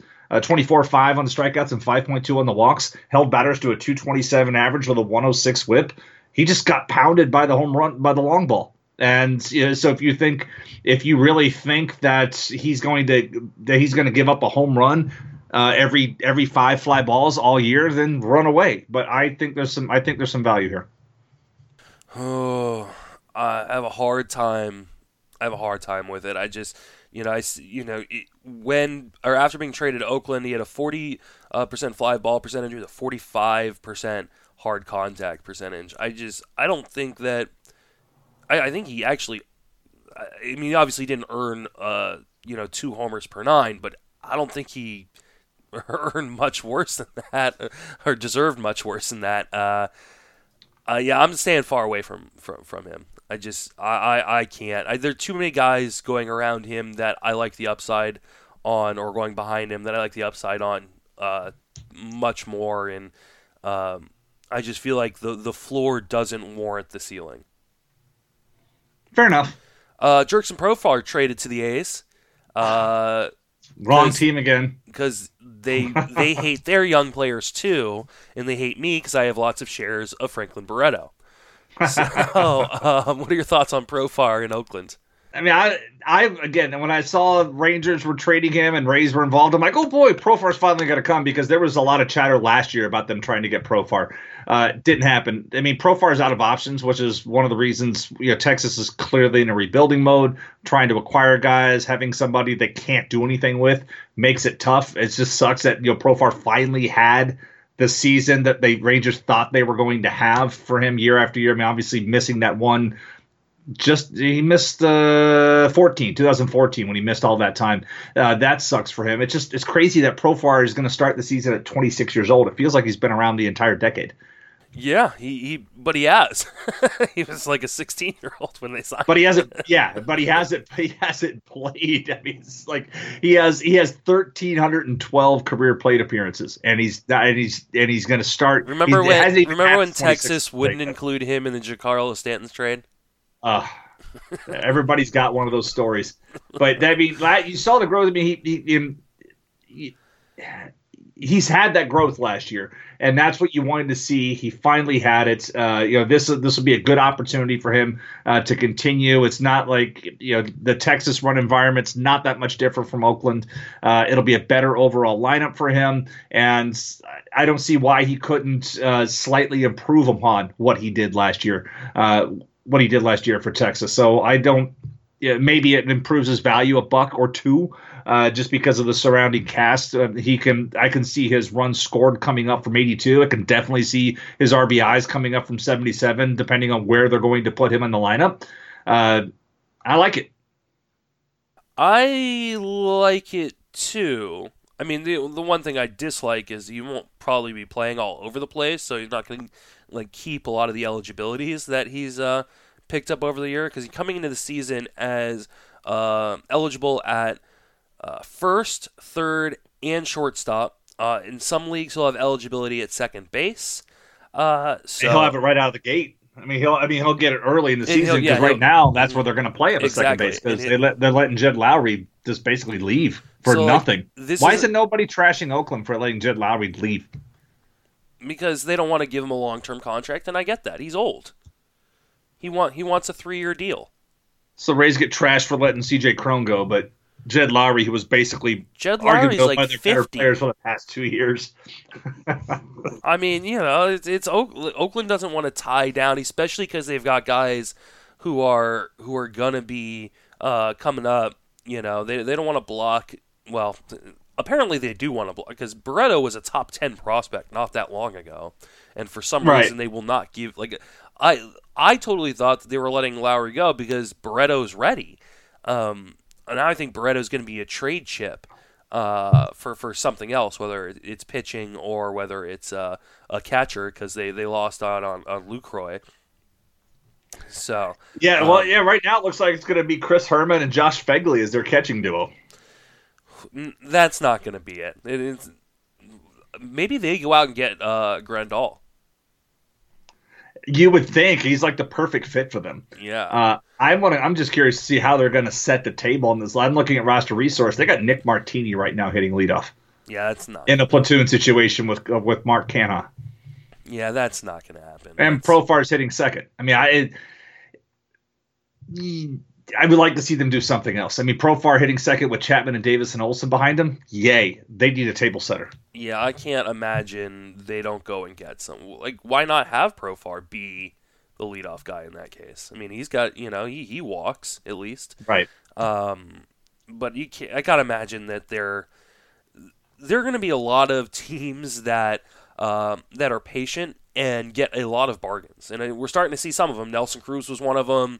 Uh, we'll, see other ones. There, there's a lot of talent out there that are, are not going to find homes. I would like to see how they play if they, they truly do do a Canha and Martini thing to see how that situation plays out.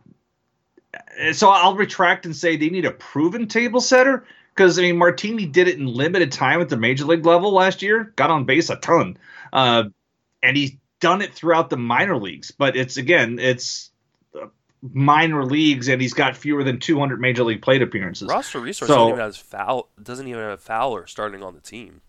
That's interesting. Yeah. I guess because he's out of options, and now I mean he has options, whereas Profar and Phegley don't. Yeah. Uh, you know they don't have they don't have some flex. And you look at the rest of that lineup. It's you know I don't see them putting Laureano down. Um, yeah, I don't know how they make that uh, all that work, but maybe if they do the Martini uh, Herrmann, if you're in an OBP league, there I mean there are worse chances to take than Martini just doing his thing, get on base because he does have a double digit walk rate throughout his minor league career. Um, but again, proven that that team could be a contender. Uh, Oakland. Oh yeah, no, I think I think they will be, and I don't think I don't think they're done. I think they're going to go make some other moves. So, um, let's uh, let's move on to our next segment and talk about uh, Jason's judgments. You have a, a number of players that you said you have strong opinions on. Um, or at least opinions on that you wanted to discuss. So uh, let's uh, l- let's talk about them. We'll, we'll start here with uh, Matt Harvey. Oh, uh, you know, going to the Angels to try to rebuild his career on a one-year deal. Uh, interesting. I mean, we saw him make some improvements going to Cincinnati last year. Uh, I think one of the things where he's been a little weird. I mean, if you go back, his fast the, the thing that's concerning about him is he's lost his uh, he's lost his fastball velocity. I mean, because he had, obviously he had this Tommy John surgery, came back from that fine, but then had thoracic outlet syndrome and has not had the same stuff. Uh, you know, we were talking about it a few days ago on Twitter, and Andrew uh, uh, Perpetua said that he think that the the nerve may have died and that he may not ever get the full uh, finger of feelings in his finger uh, because obviously when you're trying to do spin rate that's part of it because he's lost his spin rate on his on his fastball and the velocity. So it's not the same pitch that it used to be. But i think that what's also been a problem is not only does he continue to throw it at near the same frequency but it's where he's throwing it. I mean we've talked about the theory of effective velocity and making your pitches look faster by pitching up and in versus down and away but Harvey the last couple of years, that's what he's done with his fastball is pitched with his fastball away. And sometimes away and down to use the slider away. And this is to righties and lefties. So he's taking a pitch that has less movement and less velocity and putting it out there, giving hitters a little more time. Uh, and so to me, I would like to see him get back to pitching inside and not so away and away, and also use his use his curveball and slider. I mean, his his slider is still a very plus pitch. I mean, you look at my run value; it's I think it was eight runs above average last year. His curveball's right there. Start pitching a little more backwards. And uh, what I'm curious to see how this comes into play with the Angels is they have a new pitching coach, Doug White, who was the bullpen coach for the Astros last year. Who led the league in throwing breaking balls last year? The Astros. Uh, so I, I want to see if Doug White brings that theory over to the Angels and says, "All right, Harvey, I, your fastball, you stop throwing it almost 60% of the time. We're cutting that thing down to 45. I want to see more sliders, more curveballs out of you. And by the way, when you're throwing that fastball, stop throwing it away, move it in, and let's see what happens from that. So I, I want to see where that goes. I want to see, you know, because Harvey's going to be in Arizona during spring training. We should be able to get spin rates a lot easier than we would if he was in the in the uh, Grapefruit League.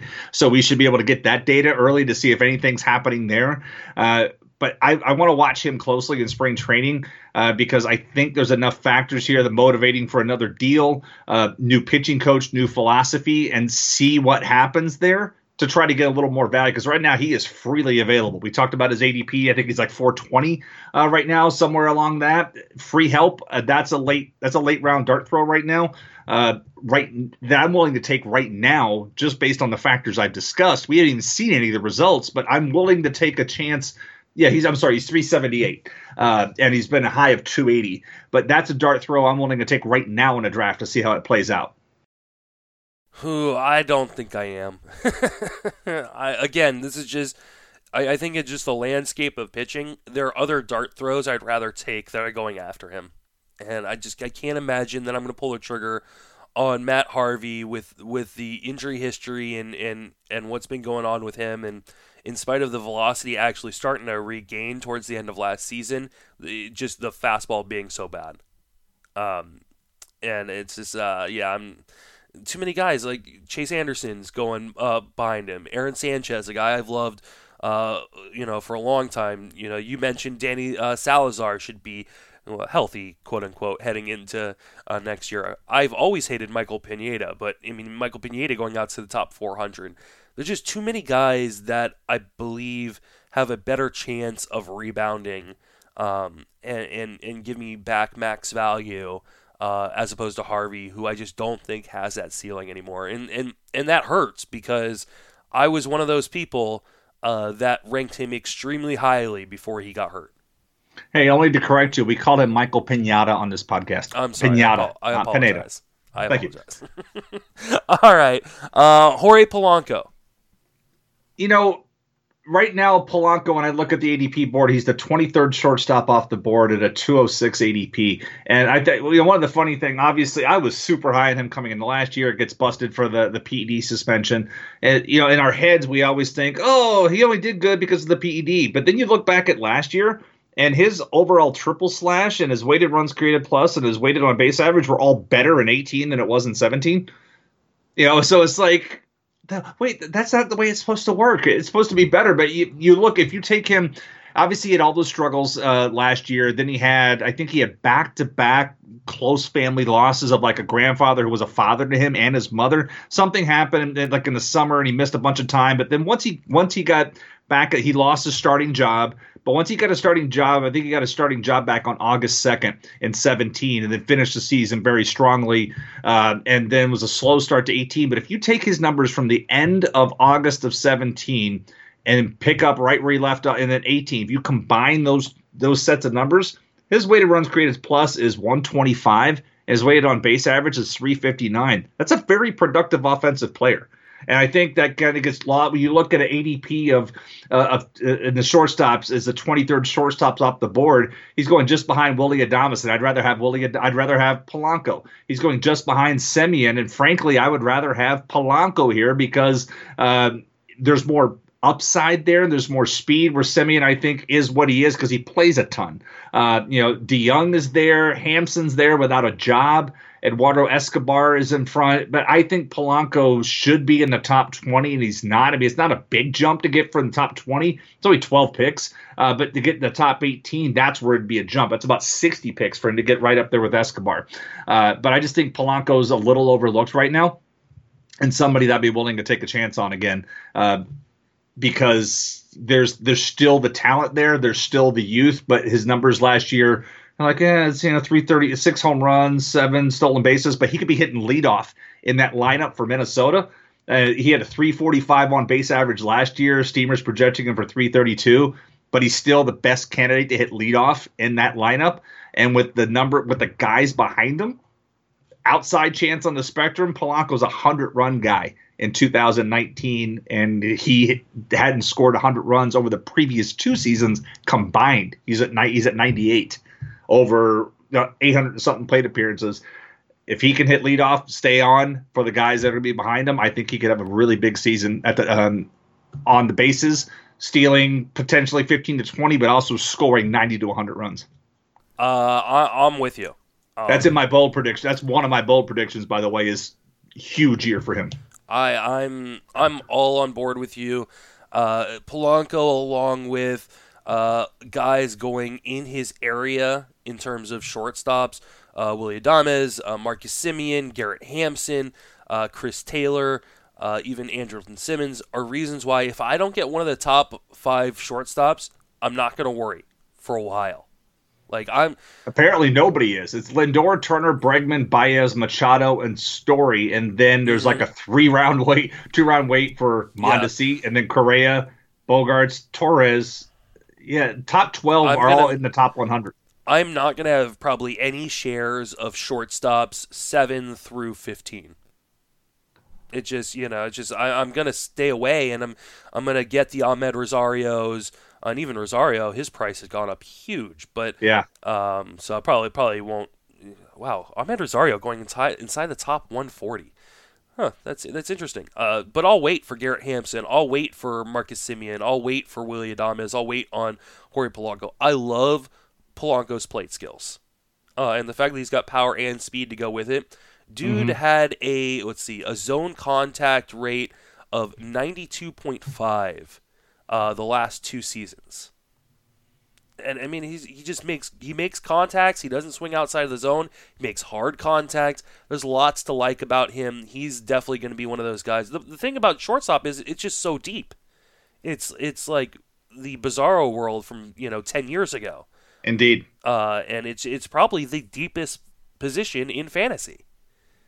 Uh, third, ba- third base is pretty deep too. That's the thing I saw Mike Petriello tweeting about, like, "Hey, here's my top 20 third baseman," and even 10 to 20 would have made a decent top 10 in some years. Yeah, no, third base is really deep too. When I'm seeing guys like Miguel Sano at 23rd and uh, Ian Happ at, at 26, um, Jake Lamb at 31. Wow, Candelario at 33. Yeah, third base is pretty deep as well. So, um, I, I'm not going to worry if if unless I get one of those top five guys, I'm going to wait on the Jorge Polancos of the world. Uh, again, remember, only 25 years old. He's still young enough to grow into more power. Uh, I think you can comfortably project him for a 15-15 season. Uh, and then you know hope that maybe uh, he unlocks a little bit more power in that lineup, and uh, we're looking at a guy who you know hits 20 outside outside range of the spectrum. I just I think again I think he's very undervalued at this point. I I agree with you. Uh, Jackie Bradley Jr. I think you know one of the things when you look at him is because he was so people forget you know you look at the overall the end of the year you're like wow you know, okay that was a pretty good year you know some of the some of the bar was is a little changed for him because of the because in 2016 how good he was there uh, when he hit 26 27 home runs and that was one of the difference and he hasn't been there since but he, he was father's day. I was looking at it uh, yesterday with him. On father's day he was hitting like 180 280 310 that was his triple slash line on father's day. And then he dug himself out of that hole and got to 234 314 and 403 and that's that's what's crazy. And then you look at the statcast and he there he left a lot in the tank. I mean there's about a 35 point difference between his expected weighted on base average and his actual. And it's because of his elite defense is the only reason he didn't get impacted on the roster and they left him out there as much as they did. But you know, those those final numbers look bad but understand where they were. I mean, he raised that batting average 55 points in the second half of the season. Uh, and I think when I'm looking at my bold predictions, he's somebody that I have down for a 2020 and 260 average this year. That's my bold prediction for Boston, and it revolves around him. Uh, I'd like when you look back at what he did in the second half, you can see the uh, the potential that he makes. His contact got a lot better, and you know the two that again 2016 blows the curve a little bit. You, you look at that, that's not going to happen again. But I don't think he'll be able to challenge some of that. And when you look at that that season, it was 26 home runs, 94 runs scored, 87 um, 87 driven in, nine steals, and a 267 average. I, I don't think he can get to the 26 home runs again, but I think a lot of the, the rest of that slash line is rather repeatable, and he hasn't come close to it for the past two seasons, which is why it's somebody that I'm recommending that we target, especially when we're looking at ADP. Uh, well, I changed the shortstop. That's why he's not showing. I wanted to see where he's where he was in the ADP list. Bradley is 63rd outfielder off the board at 235. He's going behind Trey Mancini, Marwin Gonzalez, Odubel Herrera, uh, just in front of Manny Margot, Randall Grichuk, Ian Happ, Scott Schebler, Brian Anderson. Yeah, he's going, I think, in a fair area for him. You know, to your point from, uh, uh, let's see, mid June. So from June 16th through the end of the season, he hit 270, 340, 485. He had 10 home runs and 10 stolen bases. Also racked up 48 runs scored and 44 RBI uh, in that time. So uh, and that's in 306 plate appearances. And so, if he was able to repeat that over the course of a full season, you're looking at a 2020 guy yeah. with a pretty decent triple slash uh, and some pretty awesome uh, uh supporting numbers. So, in yep. terms of runs and RBIs, so I think there is some upside that maybe people aren't really looking at in terms of what he could be. And like you said, because he plays such elite defense, he's going to be in every day. The hard part for me is there's just guys going around him that I love. Uh, you know, I'm a big Manny Margot fan. Uh, I think especially if he gets traded to Cleveland in a Corey Kluber deal, uh, I think that could be amazing for him. I love Teoscar Hernandez, who's going after him. Uh, but again, I think outfield is one of those positions that uh, there's some pretty interesting steals and plays late. So uh, I I will probably have a few shares. I know I traded for Jackie Bradley Jr. in the RotoWire Dynasty Invitational uh, last season, so he'll be one of my few keepers uh, that I get to kind of keep and, and move on with. But uh, yeah, I, I don't have a problem with it. He's definitely not a guy that I'm targeting, but I think he may be a tad bit undervalued. Yeah, I mean when I look at the when I look at the rest of the chart, like one of the things that jumps out at me, Ian Desmond's a top 40 outfielder right now at 142 yes, he's coming off a 2020 year, but he's also coming off a year where he hit 236. Uh, in Colorado, he hit 236. Uh, you know, I'm not as excited about taking Ian Desmond as a top 40 guy with the risk. Maybe it's because I've been torched by Ian Desmond in the past. Uh, but I think when I'm looking at Bradley at, at 63, I I think he's a top 50 outfielder. And that's what top 50 to move him up from top. It's 40 spots in his ADP right now, which is not unattainable. Uh, I just I we've got like Byron Buxton. I'm I'm tired of that. I, I don't want to do Byron Buxton again. I can't do it again. And he is going 40 spots ahead of of, of Jackie Bradley junior mm-hmm. Yeah, I could probably see him. I, I got to finish my outfield ranks, uh, which I'll have done probably in in the next week or so. He's gonna be around my top 50. Like I I'll have him above. Oh, I don't know actually. I don't think he'll be in my top 50, but I think he'll just be outside of it. So he'll he'll he'll probably be top 60 for me, which I think is fair. I just can't put him above guys like Austin Meadows or Brandon Nimmo or Harrison Bader um, uh, quite yet. But Buxton shouldn't be in the top 50 either. So. Yeah, but he is. People can't get over that one. well, it's the upside. It's the upside play. Yeah. It, you know, it's it's not so much that he's in the top 49 or he's 49th, which puts him at 191. Is that somebody took him 134th? Oh. You know, and then then people will beat that as drafts go on. Yeah, so. somebody will. Not All right, Alberto Mondesi, go ahead. Oh man, where do I start with him? So I think I talked about. I think we've talked about when we did the recording in November that I said he was. I think we were asked at first pitch if he was like next Trea Turner, and I said, why can't he be the next Tim Anderson? I think is, is the way I looked at it. That's a great response. and it got a lot of huh. But you know, when I when I look at it, it's it's just the and there's a lot of comps. I mean, when you look at uh, Anderson, his second season in the majors, three percent walk rate, twenty seven percent strikeout rate. Mondesi was four percent and twenty seven percent. Mondesi swung through more pitches, eighteen percent swinging strike rate versus fourteen.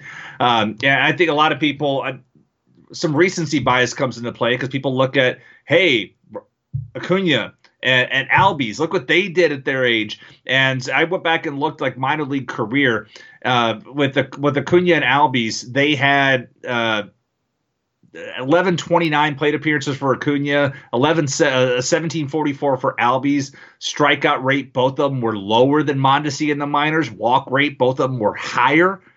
Uh, for strikeouts divided by walks, Mondesi was 0.24, and the other guys were 0.42 and 0.54. When you look at those other guys coming up, you, people will point to them, but all of those guys were better in the minor leagues than that. And then we look at other guys that at any point in a season where they had more than 250 plate appearances and, and strikeouts, uh, walk rate versus in strikeouts, you know, the Mondesi is the at the at bats versus strikeouts, all the guys in front of him on this list are just not company he wants to keep.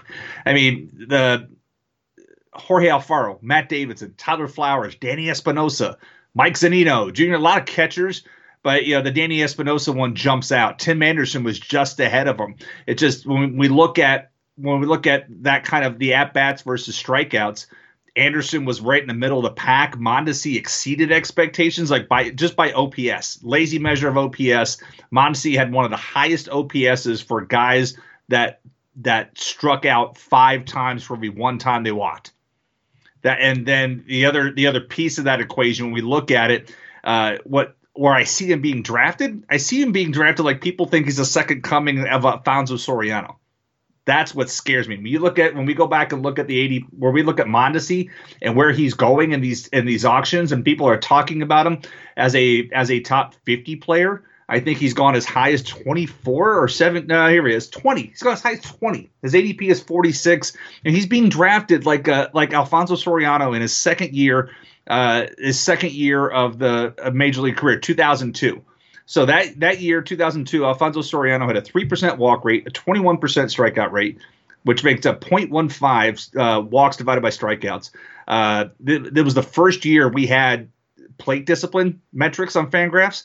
So he had a 33% out of zone swing rate, a 43% out of zone contact rate, but he made contact overall 73% of the time, and even had a 16% swinging strikeout rate. So that's Soriano.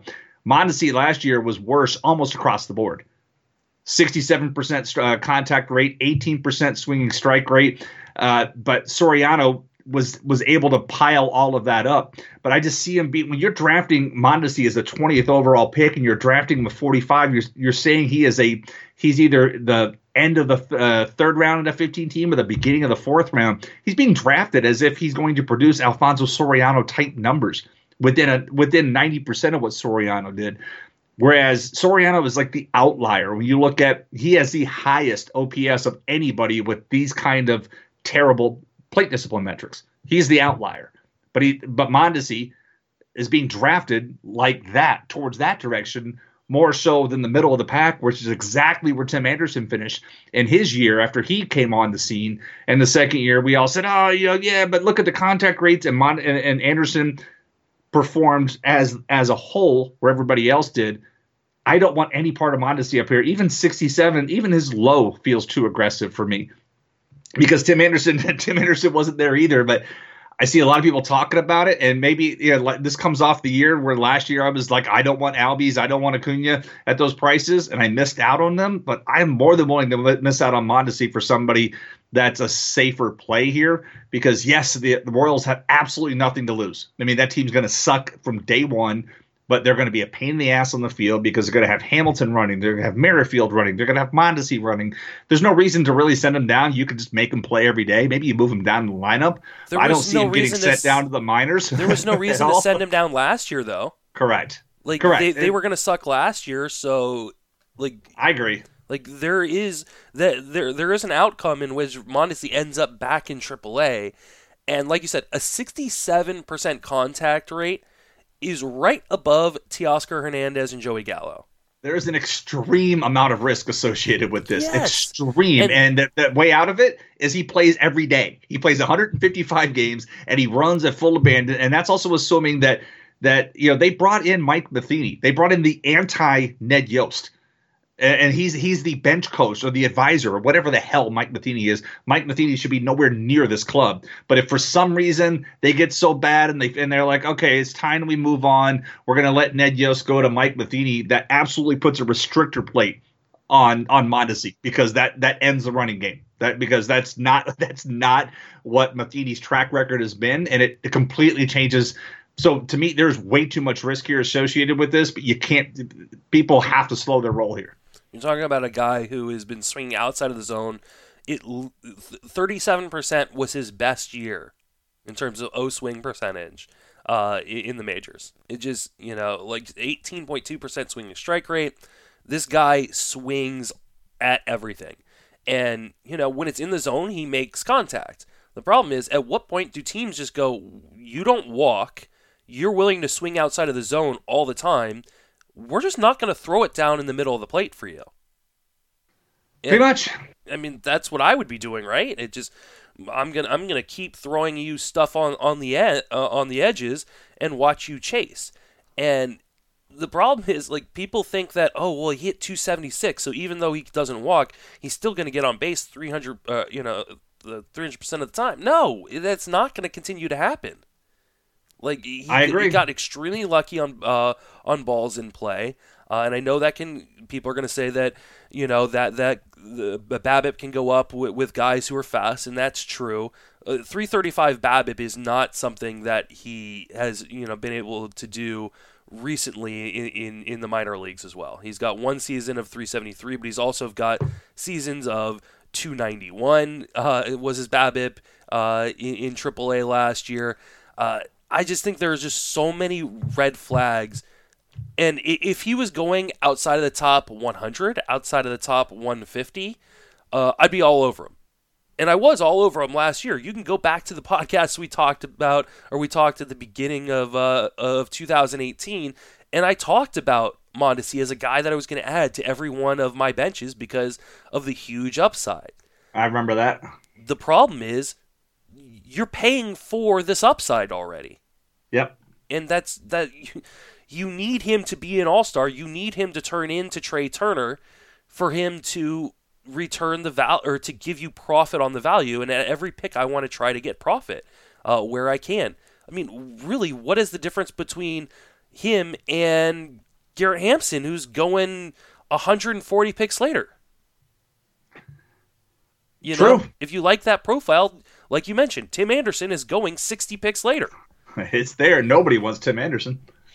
You I'm know? actually well. I, I want back in on Tim Anderson now that everybody's out on him. I mean, uh, you know, Amed Rosario is going 100 picks later. Like, I, I just don't understand. No, I totally do understand why people are while people are going crazy because they see they see the numbers, they see the power speed combo that he put up in you know 75 games, and they're projecting it out. SNTS baby. Mm-hmm. And it, people really need to stop doing that because it's it's absolutely it's absolutely insane. He he could easily hit 210 next year. Very possible. So, and if he hits 210 next year with a with a three percent walk rate, uh, he's not stealing you know 30 bases, much less 50 or 60 that some people are salivating over. No, I, like I said, it's just it's it's too much. It's way too much risk for. We always talk about being risk adverse, and then and what's what's surprising to me is the people that are doing these types of drafts this early in the NFB season aren't casual players. I mean, these are serious dudes, and so it, it just it, it astounds me that somebody is willing to take the 20th overall pick on somebody that has this much risk. Yeah, there's a lot of reward, but this is a huge amount of risk to take on. Um, I'm trying to remember. Oh God, who was the player last year that this this reminds me of? I feel like I feel like there was, uh, let's see, 2018. Um, I feel like there was a player that that everybody uh, made this mistake with. Uh, last Feels like year. Buxton to me. it could be Buxton, but um, it just yeah, it's it's such a risky pick, and I don't like I, I get why people take the upside, and we're gonna see guys like this uh, t- taken early because you know especially in NFBC we're talking about a lot of draft championships, uh, Champions Leagues. There's an overall prize. People are trying to grab as much upside as they can, and there is a ton of upside. Uh, but I, I think we often forget that you need to kind of shield yourself from risk as well. And this there is no um, th- there there's no shielding yourself from risk from Mondesi when he's going in you know the top 50 picks. right. So, all right, that's gonna wrap us up for this episode. Jason, what do you got going on? Uh, off to Fiesta Bowl on New Year's Eve, and then uh, back to work on the second. Nice. Well, Fiesta Bowl should be a lot of fun though. I hope so. I, I would like another win. national championship. That would be awesome. Uh, depends. it depends. I mean, if uh, if Oklahoma could beat Clemson today, uh, and then if Oklahoma could beat the winner of of no, Oklahoma's playing. No, Oklahoma's playing Alabama. It is Clemson and Notre Dame. I need Oklahoma to win out because Oklahoma has a loss. And so if Oklahoma can win out and win the mythical national championship in the college football payoff, um, I did say payoff intentionally. Uh, then, and if UCF can win, that would make them back-to-back undefeated champions again. Otherwise, it's, it doesn't have the same. If they win the Fiesta Bowl, but then Alabama or Notre Dame or Clemson win it out, then it kind of rings hollow because yes, they had. So it goes both ways. Um, and I, it's unlikely they would get first place votes like they did last year. They got four first place votes last year. But I'm going. I'm getting to see a lot of friends and looking forward to it. Nice. Uh, I am doing nothing except for a ton of podcasts and articles and, and things like that. So, um, and yeah, the Friends Fantasy Benefits Draft Guide, which uh, you You're you'll doing be- what 60 and 30 days podcast. So. Yeah, so we, we do a team preview every day, and then we do a mini prospect uh, uh, pod. So Yeah. where uh, Matt Thompson, who's our prospect guy over there, uh, and also at Prospects Live, uh, I, I pretty much just go, "Hey, what are the prospects on this team?" And then he talks, and I, I, I put myself on mute. So, but we, we do 60, uh, those are usually like anywhere from 10 to 20 minutes, um, and the other ones are 30 to 40. So it's really like you're getting an hour's worth of podcast in, in, in two doses, but uh, it's, it's a lot of fun, just a ton of work, unfortunately. I, I, yeah, I can imagine. I, there's no I'm- way I could keep up with it. I'm in the process of editing like 250 plus pages worth of uh, articles that people sent me for the, for the draft guide. So uh, that's uh, that's been fun to do while I'm sick. Hope you feel better, dude. Sick being sick sucks. I was sick a couple of weeks ago, and it, it definitely kicked my butt. Oh. I, am out of it now, but for a couple weeks ago, I had the crud, and the crud sucks. Yeah, this is the first day that I've actually felt somewhat decent, so I was glad uh, you were able to record. Uh, are you going to be available next week? Uh, positive. Awesome. Well, we will uh, we will get together next week, and we will hopefully uh, maybe uh, after the new year have some some real signings to talk about. Sounds good. All right. Take it easy. See you, man.